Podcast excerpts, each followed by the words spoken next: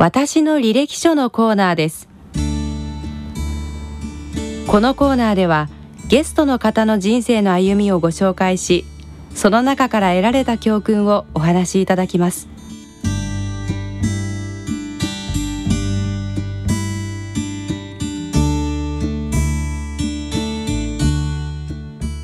私の履歴書のコーナーです。今回は墨田区や江東区などの東京の下町で在宅でのホスピス医療活動をされていらっしゃる川越クリニックの医師川越光さんの人生の道のりをご紹介してまいります。聞き手は私大宮時子です。さてここで川越光さんのプロフィールをご紹介してまいりましょう。川越さんは1947年山口県生まれで広島県育ち。1973年東京大学医学部をご卒業後茨城県立中央病院産婦人科医長東京大学医学部講師産育会病院病院長などを経て2000年6月在宅ケア支援グループパリアンを立ち上げました。終末期のがん患者への在宅での医療活動を実践され日本の在宅ホスピスの道を切り開かれてこられた方です。また東京大学医学部講師時代川越光さんは大腸がんのがんに罹患されます。このがんの罹患で生死をさまよう体験をされこれがきっかけとなり在宅ホスピス医療への道に進まれました。2回にわたり川越さんがたどられた人生の道のりをお伺いしてまいります。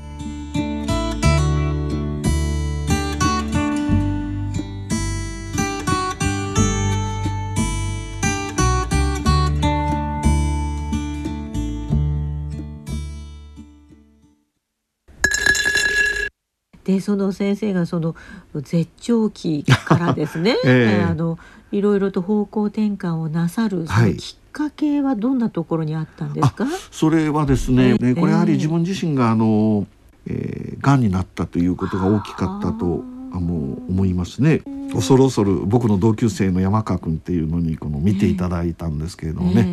ー、そしたらもう彼すぐ佐藤僕のお腹触って顔色を変えましてね。お腹触っただえー、もうやっぱり潮がこう触れたんですね。ちょうどあの盲腸のあたり開門部のところですね。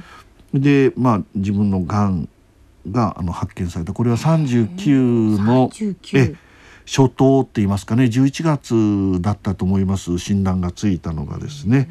でまあちょうどその時私あの38歳の時に、はい、あの茨城県立中央病院っていう茨城県にあるあの中核病院県立の中核病院からあのその責任者を終えまして東大の講師として帰ってきたんですね、はい、これは38歳の春、はい、ちょうど半年くらい前になりますけれども、で母校に帰ってきたわけですけれどもでこの母校に戻るという大学院復帰まで大学病院復帰っていうのはこの5年間のブランクがあったわけでね、あの当初は大学病院での研究とか教育とか臨床こういう戸惑いがありましたけれども、やっとそれに慣れて自分自身の研究論文を書くことができるようになって、そういうところになった時期でね、やるぞと思ってた時の時に本当に鉄槌でガーンと殴られるようなひどい目に遭っちゃったという あこれはもう大変なことでしたですね。えー、あのまああの大腸がんでですね、まあ、はい、あの結腸反切除という大きな手術を受けたんですけどもその後あの腸閉塞になりましてすぐ1週間経たないうちに再回復受けましてね。でさらにそのその後の芳しくないと3度目の手術を受けるかもしれないということになってですね、えまあ、本当にあのある意味で生死さまよってですねこれはもうだいぶ経って56年経った時家内がですね、えー、あなた騙してたと。実は3度目の手術を受けると言った時に、えー、その主治医の山川先生が、えー、あの僕あの家内を呼んでですね、もう自分らも何起きてるか分かんないと。奥さん諦めてくださいと。そういう話をされて。ゾッとするような 話もうそれはやっぱり当時やっぱり僕は自分のがんになったっていう体験をですね、これはやはり辛い体験ですからね、うん、やはり10年間は人前でね、うん、笑いながら話すなんてできませんでしたよね。なるほど、ね、えー、これは辛い体験でしてね。まあたくさん学びました。いろんなことをですね。それはもうご自分一人の問題ではなくて、はい、もう三十八、三十九ですともう家族がいて、はい、それからあお父さんお母さんは？もう母もまだいましたですね。父はいませんでしたけれどもね,、ね。まあ、やはりあのなんでっていうのが正直な感じですよね、三十九歳の若さですからね、えー、なんで自分ががんに、まあ、これはまあ怒りにあの近いって言いますかね。あるいはもうそれを通り越しても諦めに近いような感じだったですよね。これはもう否定できないですよね。それからあのやはりこの本当に死に死ぬかも分かんないってギリギリのとこまで追い込められましたんで。えーこのそれやはり恐怖ですよね。自分が消え去るかもしれないと。あのただですねこの恐怖っていうのは人柄によってかなり違うんじゃないかなと今思いますね。で私非常に楽天的な、はい、あの人間なんでですねあの、えー、それはあんまり実はのなかったんですね。でまあそれはあのあのやばいというところに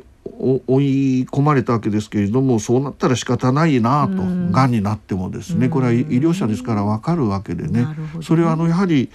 あのまあそれは運命的なものっていうのが当然我々も助かる患者さんと助からない患者さんをたくさん見ておりますからね。自分がたまたま助からない患者に入るんだろうと。そういうえことでまあこれはしょうがないと割と冷めた気持ちで。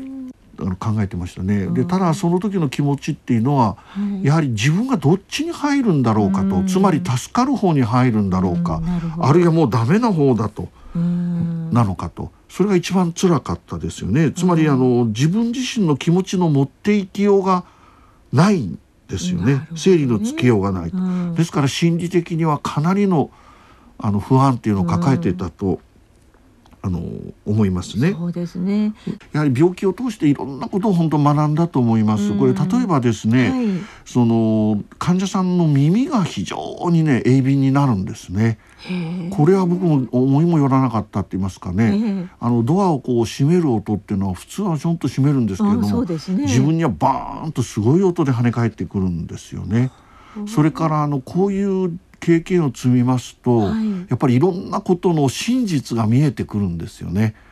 例えばどんな真実本当に例えば私は東大の講師をしてましたから、はいはいはい、いろんな方が近づいてきてましたよね。えー、でそれはいろんなあのことで悪い意味で来るんじゃないんですけれども、うんうん、自分にとって本当に大事な人は誰なのかと、うん、いろんな方がこの来ますけれどもね、はい、そういうことをあのが分かると。ね、でそれと同時に今まで自分がこの大事にしてきたこと、これはやっぱり医者としてね、あのちゃんと人に尽くすとか、あるいは業績を上げるとか、い、ろんなことがあったと思いますけれどもね、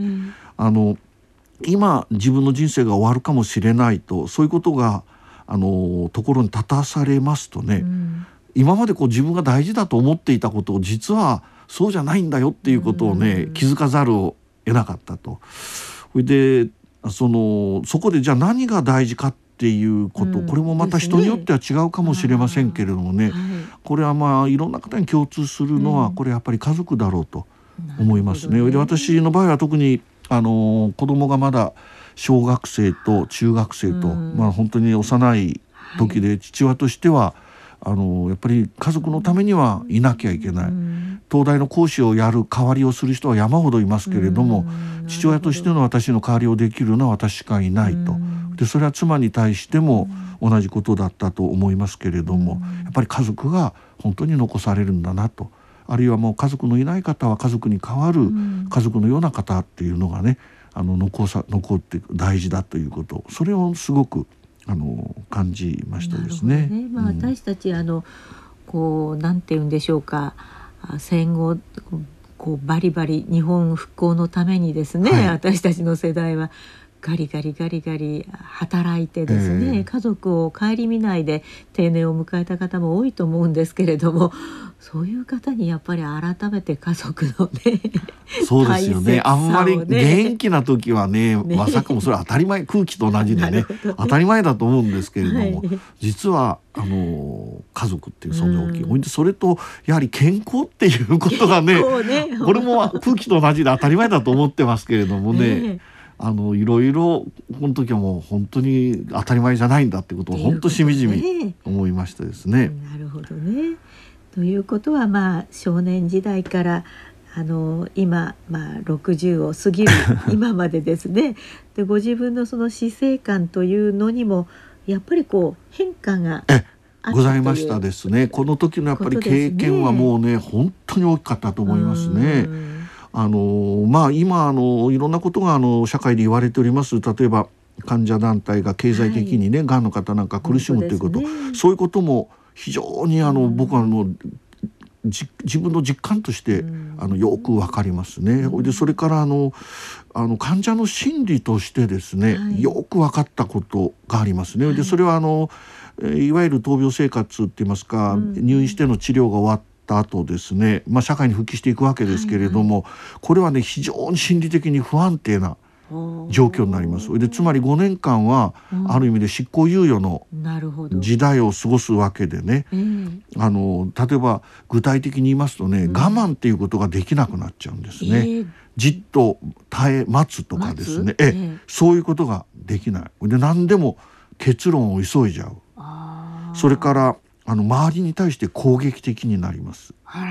これはね、ほい。で周囲が首をかしげるようなですね、そういう問題行動を起こしたりすると、うん、これはねあの本当にあの自分で経験してその通りだと思います。でその経験はですね実はその20年後に家内が今度は急性骨髄性白血病になりましてね、あのまあお亡くなりになった團十郎さんの隣の部屋で、あの闘病生活を送ったんですけれどもね。それが。あのまあ、家内はまあ奇跡的に助かって今6年目を迎えておりますけれども、はい、家内がその闘病生活を送ってですねこの5年間を見ておりますと、私と同じような非常に他人に対して攻撃的になりましてせっかちになりましてね。あの面白いなと思いながら あれそのままだったらね彼女の、僕はそういう自分自身の経験がなかったら、彼女の気持ちが理解できなかった。なんとひどい妻だろうと思いましたけれども全てが自分が経験した通ってきた道なんでねよくあの分かりましたですね。でなんでしょうね。どうしてでしょうかね。やはりね人が死ぬって自分が死ぬということが分かったら、えー、そういう世界じゃないですよね、うん、普通我々住んでる世界っていうのは。なんかやっぱりじっくり考えることができるんですよ。だけども明日死ぬかも分かんないってそういう状況に置かれてるわけですからね、ね、もう自分でパッとこの結論つけたものは、うん、人がこう意見言われたりとかそういうディスカッションするとかっていうのはこれはもう耐えられない。ないわけですね。そういうせっかちになると。あの周りから見ると、まあ、人が変わったみたいとかそ そこまではいかない。家内もやはりかなりですね。家内本当にあの人の話をよく、まあ、今でもそれは残ってますけれどもねあの人をこう批判したりするっていうようなことあんまりなかった人間なんですけれどもね非常にあのまあよく言えば、うん、あの鋭いって言いますかね。ですけどこれは見方によっては非常に厳しいって言いますかね、はい、他人に対してえやっぱりあの場合によっては人を傷つけるような発言っていうようなことも当然出てくると。すごいなと僕の場合はもともと非常にせっかちで人を傷つけるタイプの人間ですからね。僕は何をしたかっていうと自分はそういう世界から離れていきました。例えば学会なんかへ行ったりすると、やっぱり気づいちゃうんですね。いろんなことパッパパッパ。それでもうその人を傷つけるような発言をそういう中でやっちゃいますんで自分で後で後悔するんですね、なん。だあんたこと言った。だからそういうイライラするような会には自分から出ないようにするとそういう具合にして自分の身を守っていったと。聞かなきゃあの済むわけですからね、ね、自分自身はそういうやり方をとっていきましたね。そして問題が起きた時は自分からそこから去るというやり方を取りましたですね。ね。もうそこでなんか自分のその正当性を主張するっていうようなことはもうぜ全然考えませんでしたね。まあ、これは大きなあのあれですよね。ね。えーそれからこの現在のその在宅ホスピスというようなところ、えー、でも先生がその道に入られた当初っていうのはそういう考え方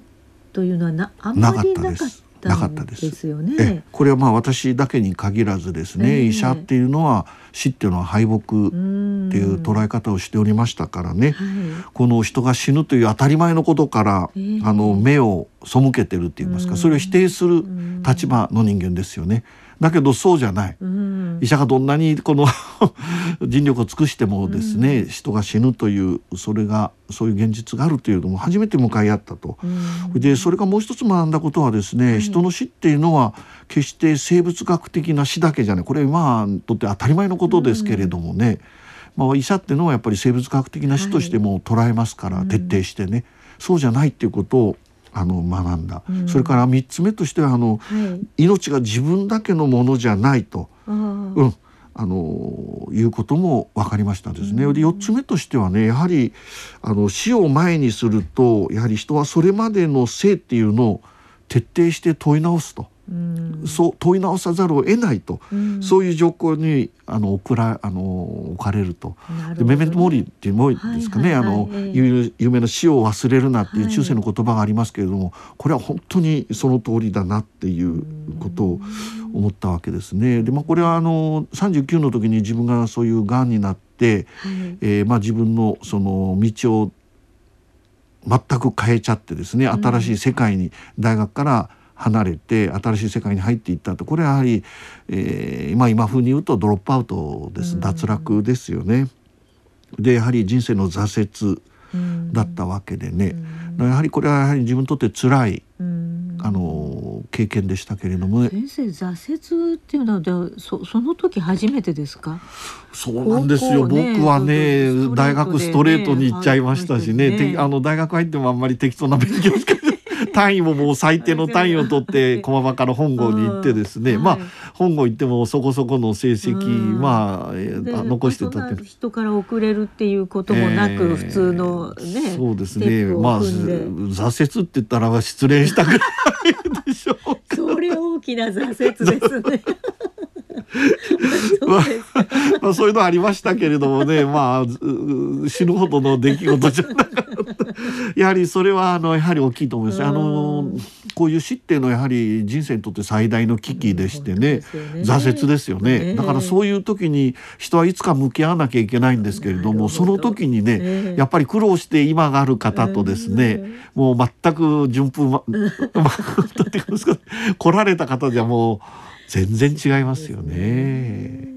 まあ、だからその時にまあ支えになった言葉ってのが、あのあるんですよね、えー、それまあぜひ皆さんに聞いていただきたいなっていう詩なんですけれどもね、はい、これまああのニューヨークのある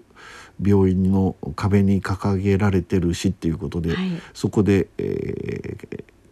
まあ本当にあの辛い体験をされた患者さんが、えー、その自分のこの辛い体験経験挫折をどういうふうに、うん、えー、捉えていったらいいんだろうかとある意味でまあ価値観の転換をするとそういうことを書かれた詩なんですね。それではあの僭越ではございますが私が読ませていただきたいありがとうございます。もう大宮さんの朗読会いつも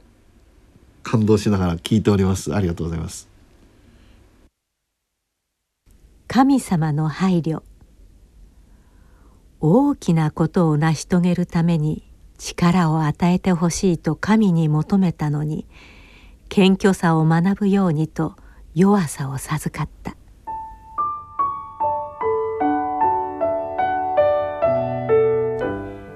より偉大なことができるようにと健康を求めたのに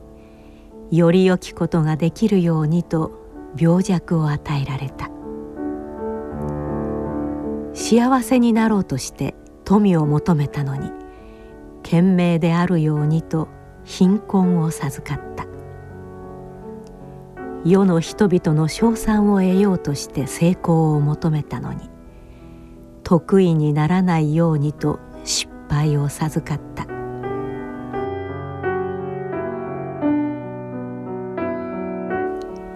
人生を楽しもうと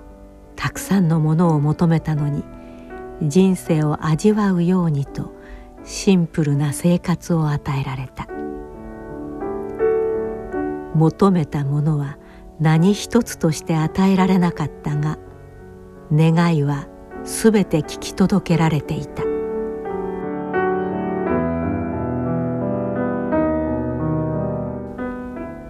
神の意に沿わぬものであるにもかかわらず心の中の言い表せない祈りはすべて叶えられていた。私はあらゆる人の中で最も豊かに祝福されていたのだ。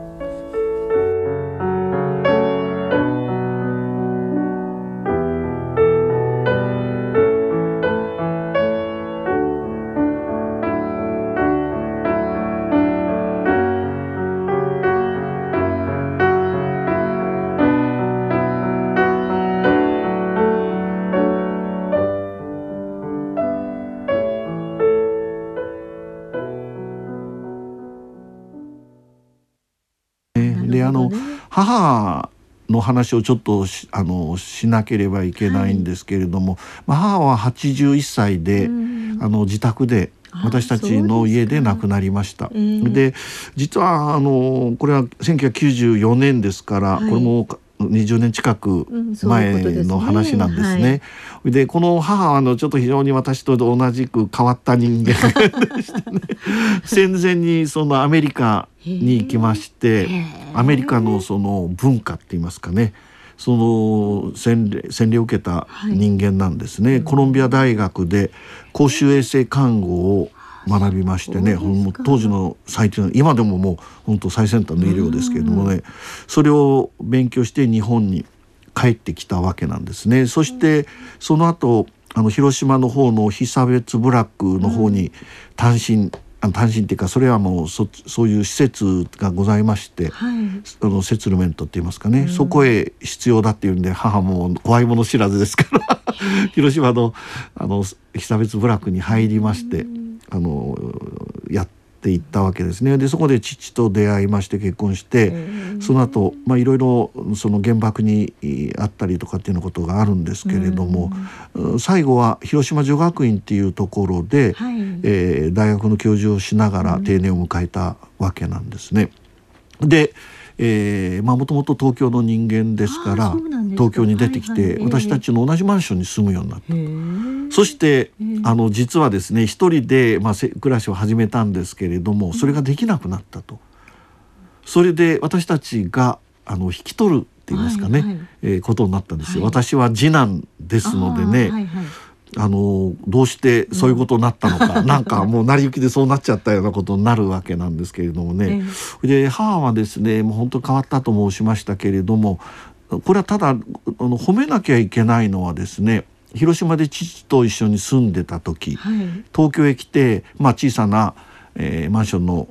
部屋で一人暮らしをする、はい、そして私たちに一緒に住む、はい、彼女に与えた与えられたのは六畳一間ですよね。それ人生はやっぱりこうどんどんどんどん小さく小さくしていかない縮小していかなきゃいけない。それについては母は辛かったと思いますけれどもね、何も文句を言いませんでしたね。そしてこの人生をこうその縮めていくっていう作業をやっていきました、そしてただ私たちに住む時はねこれはやはりあんまり面白くなかったと思いますんでね。あの住むにあたってはねあの一つだけ注文をつけたんですね、はいはい、それは人間としての尊厳を最後まで守ってくれと。それでそういうことを言ったんですね。でそれは日本語で言えばまだ可愛いんですけれどもね。私のディグニティ・オブ・ライフを最後まで守れと。なんやと思っちゃいましたけどね。でまあそれは母一人暮らしでできない状態になりましたんで「ふんふんふん」とか言って鼻で聞いてたんですけれどもね。だけどそのしばらくはまあ母自分でまあ我々が見守ってれば自分で生活できたからよかったんですけれどもいろんなことができなくなった、はい、自分でも立つことができなくなった。食べるのもですね、えー、もう口まで持っていかなきゃ食べれないっていうような状況になっていったと、もうそういうとお湯のその姿を我々見ていくと、うん、で特に私は息子の立場で見ていきますからね。はい、ね。今までパリパリやってた母がトースターの前に立ってるわけですね、うん、何やってるんだったらパン焼こうとして見たらなんてことはない。オーブンあのトースターですからこう開けてこのパンを入れなきゃいけないところをですね、うん、その上に乗っけてですねタイマーだけ入れて じーっと見てたと。そういうちょっと笑うに笑えない、まあ、いわゆる認知症の症状が始まったわけですね。まあ、そういうことを経てあの最終的には寝たきりの状態で、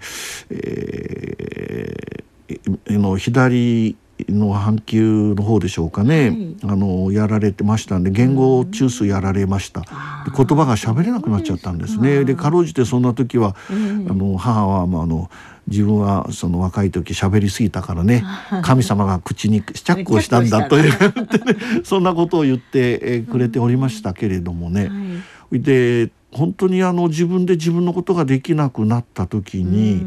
あのやはりこの母が言った「ディグニティ・オブ・ライフ」って人間としての尊厳とは何、ね、自己実現できる時っていうのは、実は人間としての尊厳っていうのはあまり問題にならないんですね。人間が弱くなって自分で自分のことができなくなる、これがこの時にやはり人間の命の尊あの尊厳ということが我々に問われると。でそれを私たちに投げかけたわけですね。それで最終的に母はまああの、えーと、80歳の冬にですね、えー、死を迎えるわけですけれどもその前から本当に食べれなくなっちゃった。でその時に、まあ、私は医療者ですからね、例えば胃ろを置くとかですね、うん、あの中心あのポ中心静脈栄養のポートを置くとかってそういうことをやろうと思えば簡単できるわけですよね。はいだけどそういう性をですね、え母はどういう思うとつまり色をつけられてですね、ただ寝たっていうねそのそういう命をどう考えるだろうかと、やっぱり考えました。で私はやっぱりその時に解決のヒントになったのがあのそのディグニティ・オブ・ライフって。多分母はそういう形での命の引き延ばしってことを望まないだろうと。それが私たちに対する一緒に住む時の言葉だったんじゃないかなということを割とあの息子はクールですから割り切りました。ただ、ね、嫁である妻はですね、はい、やはりそれは本当に最後まで、本当にこれでいいんだろうかこれでいいんだろうかっていうことを悩んでおりました。それは点滴すれば簡単にね、少なくとも目の前の脱水状態っていうのは改善したりするっていうことがありますけれどもね、はい、まあそれでも母は口まで持っていったら、ごくごくとこう飲んでくれるんですね。ねですから私はそのことをもうやはり母のそのなんて言いますか生きる証だろうと思って大事にしていったと。いうことだけどこれはあの本当に口で言うと、えー、簡単ですけれどもね、あの家内は非常につらかったと思います。でその時のえ見とる家族の辛さっていうのをですね、うん、彼女手記に書いてましてね、はい、私はこれは「命との対話」という本の中でちょっと引用させていただいたんですけれどもね、はい、ぜひこれを皆さんあの皆さんのために読んでいただければとお願いいたします。はい母と一緒に暮らすようになって2年近くが過ぎました。母が我が家へ来たことが本当に良かったのかと思うこともありましたがさまざまな老人の現状を知るにつけこれで良いのだと思うようになりました。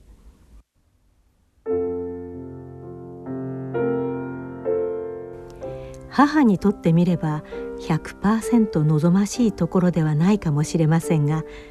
この与えられた場所で豊かな老いの日々を過ごしてもらいたいと願っています。母が老いて弱ったこの一年一つの命を預かり一人の人の世話をするということは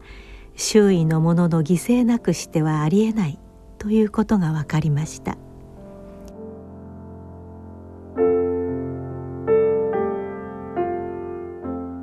母のために少しずつ生活を変えました。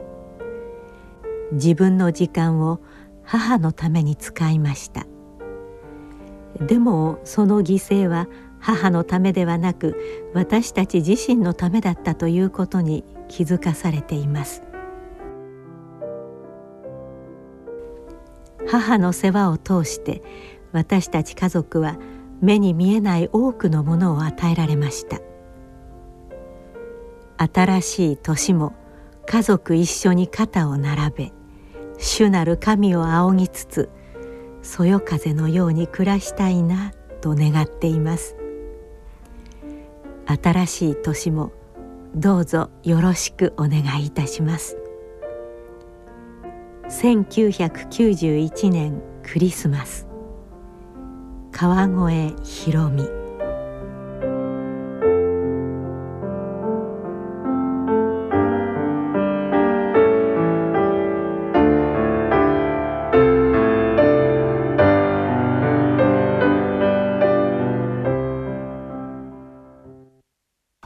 とにかく私がこういう末期がんの方を在宅で家で見るって言った時も何にもない、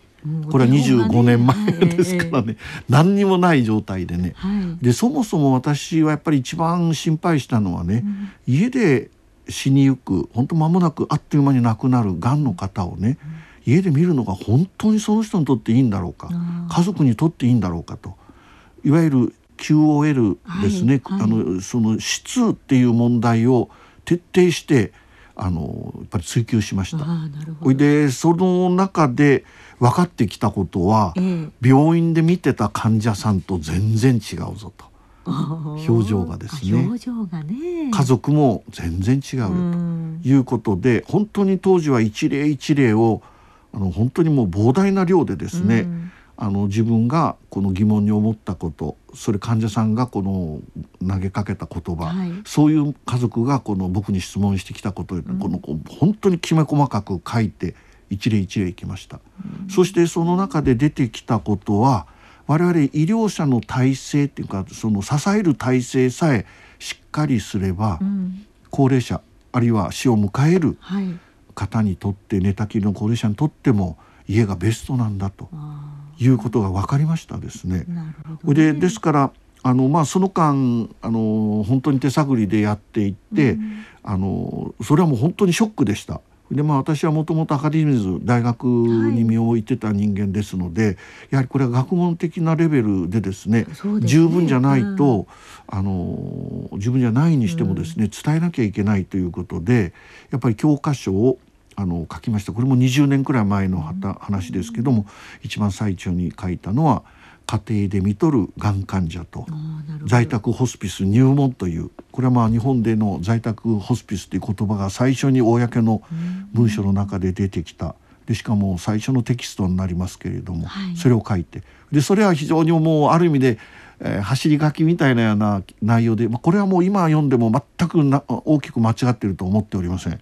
今読んでもあのただその教科書としては体裁取れておりませんのでその数年後に、えー、在宅ホスピスケアを始める人のためにっていう本を医学書院から上司したんですね。でこれで、まあ、かなりのことを書いたつもりです。でこれは、まあ、あの何の方を見ようという方が今でもその手引き書として使ってくださるということ、いろんなところで話を伺ってですね非常にあのいや書いてよかったなと思って、ただこれもね、もう本当に1617年前の教科書ですのでね、これはもう古いんです。で今実は、あの温泉にこもってですね 温泉がポイントなんですけれども あの集中的に、その医学書院からですねあの教科書を書いてこの6月に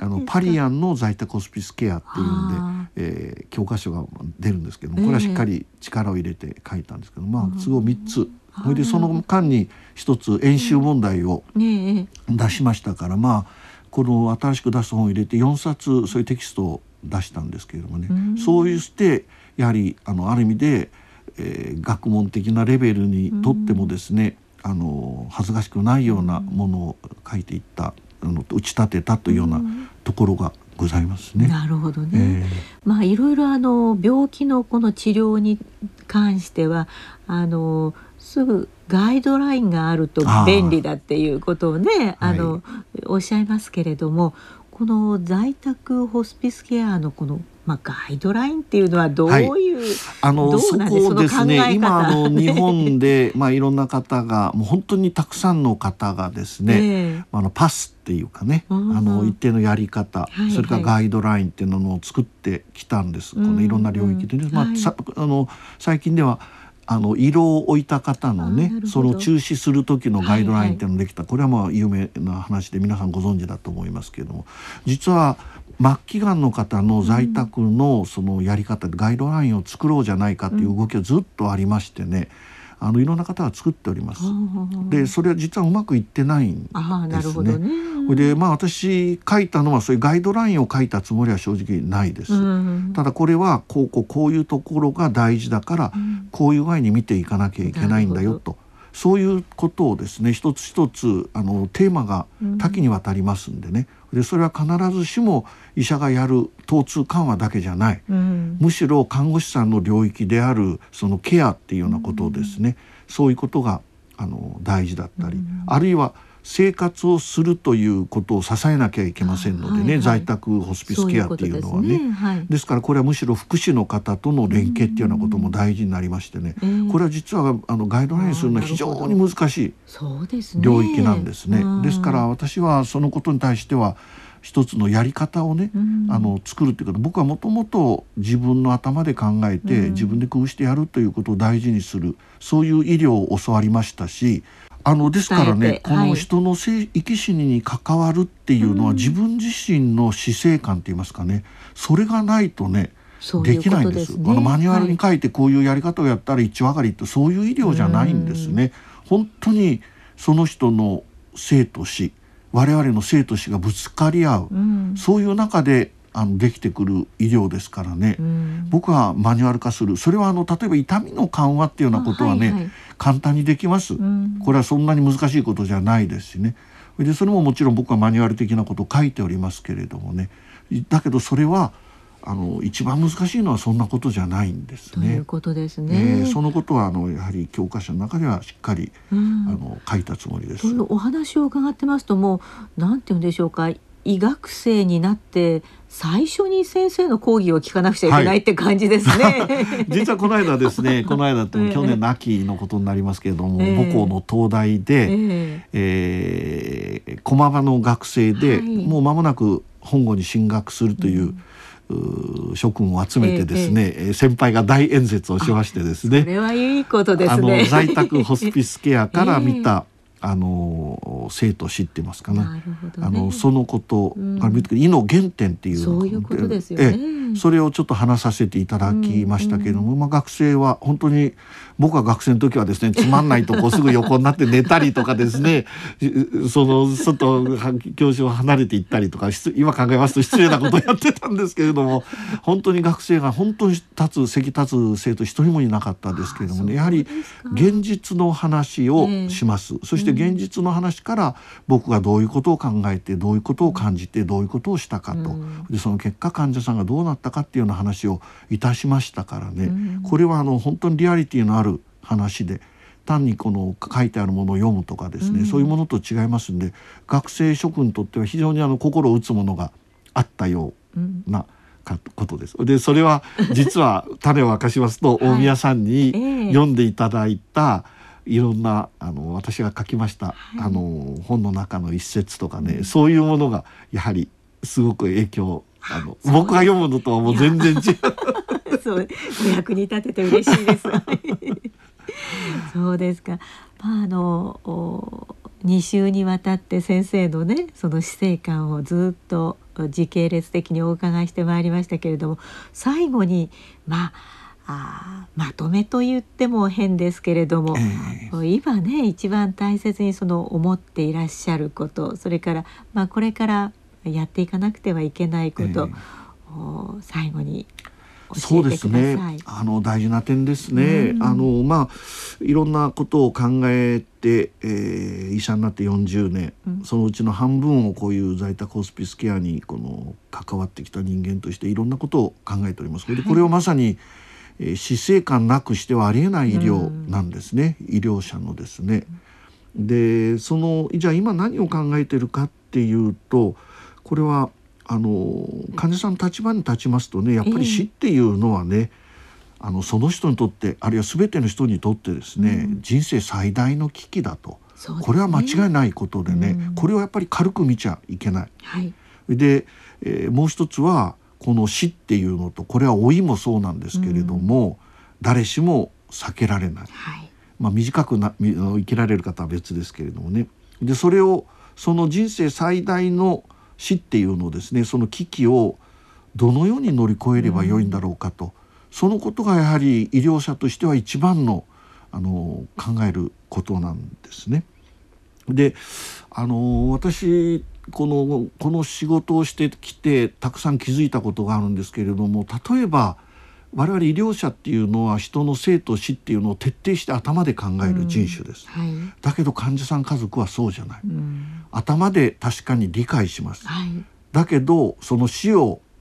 感じるのは体で自覚した時なんですね、体で自覚する。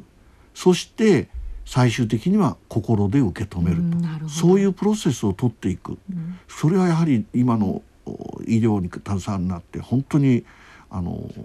改めて教えられたということなんですね。でそういう中で最終的に人はあのポジティブな意味であるいは死っていうものを受け止めていくいただきたいということ、はい、でそれはあのその時に医療者の役割は何だろうかということを考えるんですね。はい、でそれは僕一言で言って、